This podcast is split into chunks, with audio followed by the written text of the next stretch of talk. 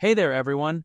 Welcome back to the podcast. Before we dive into today's episode, I've got a quick favor to ask. Whatever platform you're tuning in from, take a moment to hit that follow, subscribe, or whatever button you see. That way, you'll be in the loop whenever I drop new content each day. And if you're feeling generous, a five star review would mean the world to me. It's the ultimate boost to help this podcast grow. Thanks a bunch.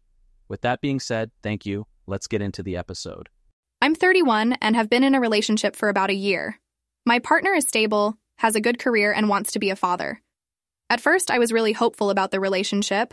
I didn't feel blown away by him, but he was easy to talk to, and I thought that my feelings for him would develop over time.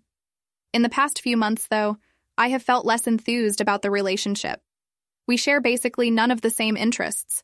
While this isn't a deal breaker itself, it is making things difficult because he has basically no interest in participating in the things I enjoy. So when we spend time together, it's hard for me to feel like I'm really enjoying myself. It also means that when I want to do things that I do enjoy, I can't share them with my partner, which I've discovered is something that is pretty important to me. We also have different worldviews and approaches to life.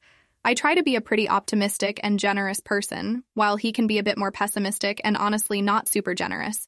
He's also really into money, earning it, saving it, but never spending it.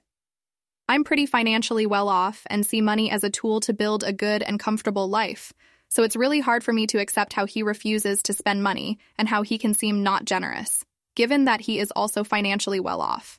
I've talked to my therapist about this, and she has encouraged me to try to accept him for who he is and to understand that couples can have very different interests and still make the relationship work.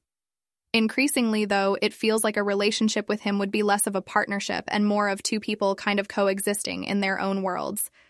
If I'm being honest, deep down, this is not the kind of relationship I wanted. I'm afraid to end things to search for something different, though. I am 31 and want kids, and I know that I don't have much time to find a good match. Develop the relationship to a point where it's deep enough to have kids.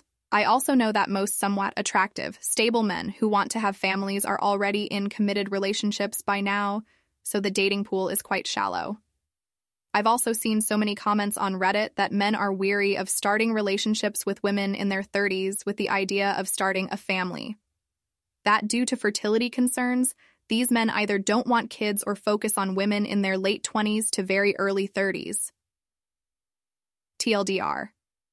In short, I'm afraid that I won't find a relationship that is a better fit for me, or that if I do, it will be too late for me to have kids by that time.